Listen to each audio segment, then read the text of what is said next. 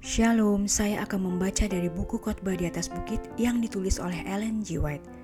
Bab 4 tujuan pelayanan yang sebenarnya dalam pembahasan di buku Matius 6 ayat 16. Dan apabila kamu berpuasa, janganlah murah mukamu seperti orang munafik.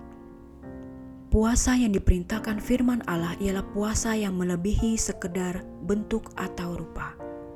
Puasa bukan hanya sekedar tidak makan, mengenakan pakaian karung, atau menaburkan debu ke atas kepala. Orang berpuasa yang sungguh-sungguh menyesali dosanya tidak akan pernah memamerkan puasanya. Tujuan puasa yang dianjurkan Allah tetap kita pelihara, bukan untuk menyakiti tubuh karena dosa jiwa, tetapi untuk membantu kita dalam merasakan tabiat dosa yang memilukan, dalam merendahkan hati di hadapan Allah, dan menerima kasih karunia-Nya yang mengampuni. Perintahnya kepada Israel adalah Koyakanlah hatimu dan jangan pakaianmu. Berbaliklah kepada Tuhan Allahmu. Yoel 2 ayat 13 Tidak akan berguna bagi kita melakukan penebusan dosa atau menyanjung diri kita bahwa oleh pekerjaan kita sendiri kita akan pantas untuk membeli suatu warisan di antara orang-orang kudus. Ketika pertanyaan ditujukan kepada Kristus, apakah yang harus kami perbuat? Supaya kami mengerjakan pekerjaan yang dikehendaki Allah. Dia menjawab, Inilah pekerjaan yang dikehendaki Allah, yaitu hendaklah kamu percaya kepada Dia yang telah diutus Allah. Yohanes 6 ayat 28 dan 29. Pertobatan adalah berbalik dari jiwa kepada Kristus. Dan apabila kita menerima Kristus, agar melalui iman, dia dapat menghidupkan kehidupannya di dalam kehidupan kita. Pekerjaan-pekerjaan baik akan nyata. Yesus mengatakan, "Tetapi apabila engkau berpuasa, minyakilah kepalamu dan cucilah mukamu, supaya jangan dilihat oleh orang bahwa engkau sedang berpuasa, melainkan hanya oleh Bapamu yang ada di tempat tersembunyi."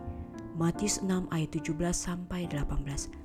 Apa saja yang dilakukan untuk kemuliaan Allah haruslah dilakukan dengan kegembiraan, bukan dengan kesusahan dan kemurungan. Tidak ada kemurungan dalam agama Yesus. Jika orang-orang Kristen memberikan kesan dengan sikap yang menyedihkan karena mereka telah kecewa di dalam Tuhan mereka, mereka salah menggambarkan tabiatnya dan menaruh sanggahan ke dalam mulut musuh-musuhnya.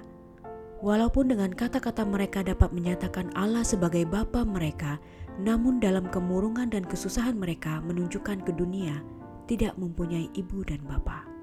Kristus menginginkan kita membuat pelayanannya kelihatan menarik seperti yang sebenarnya.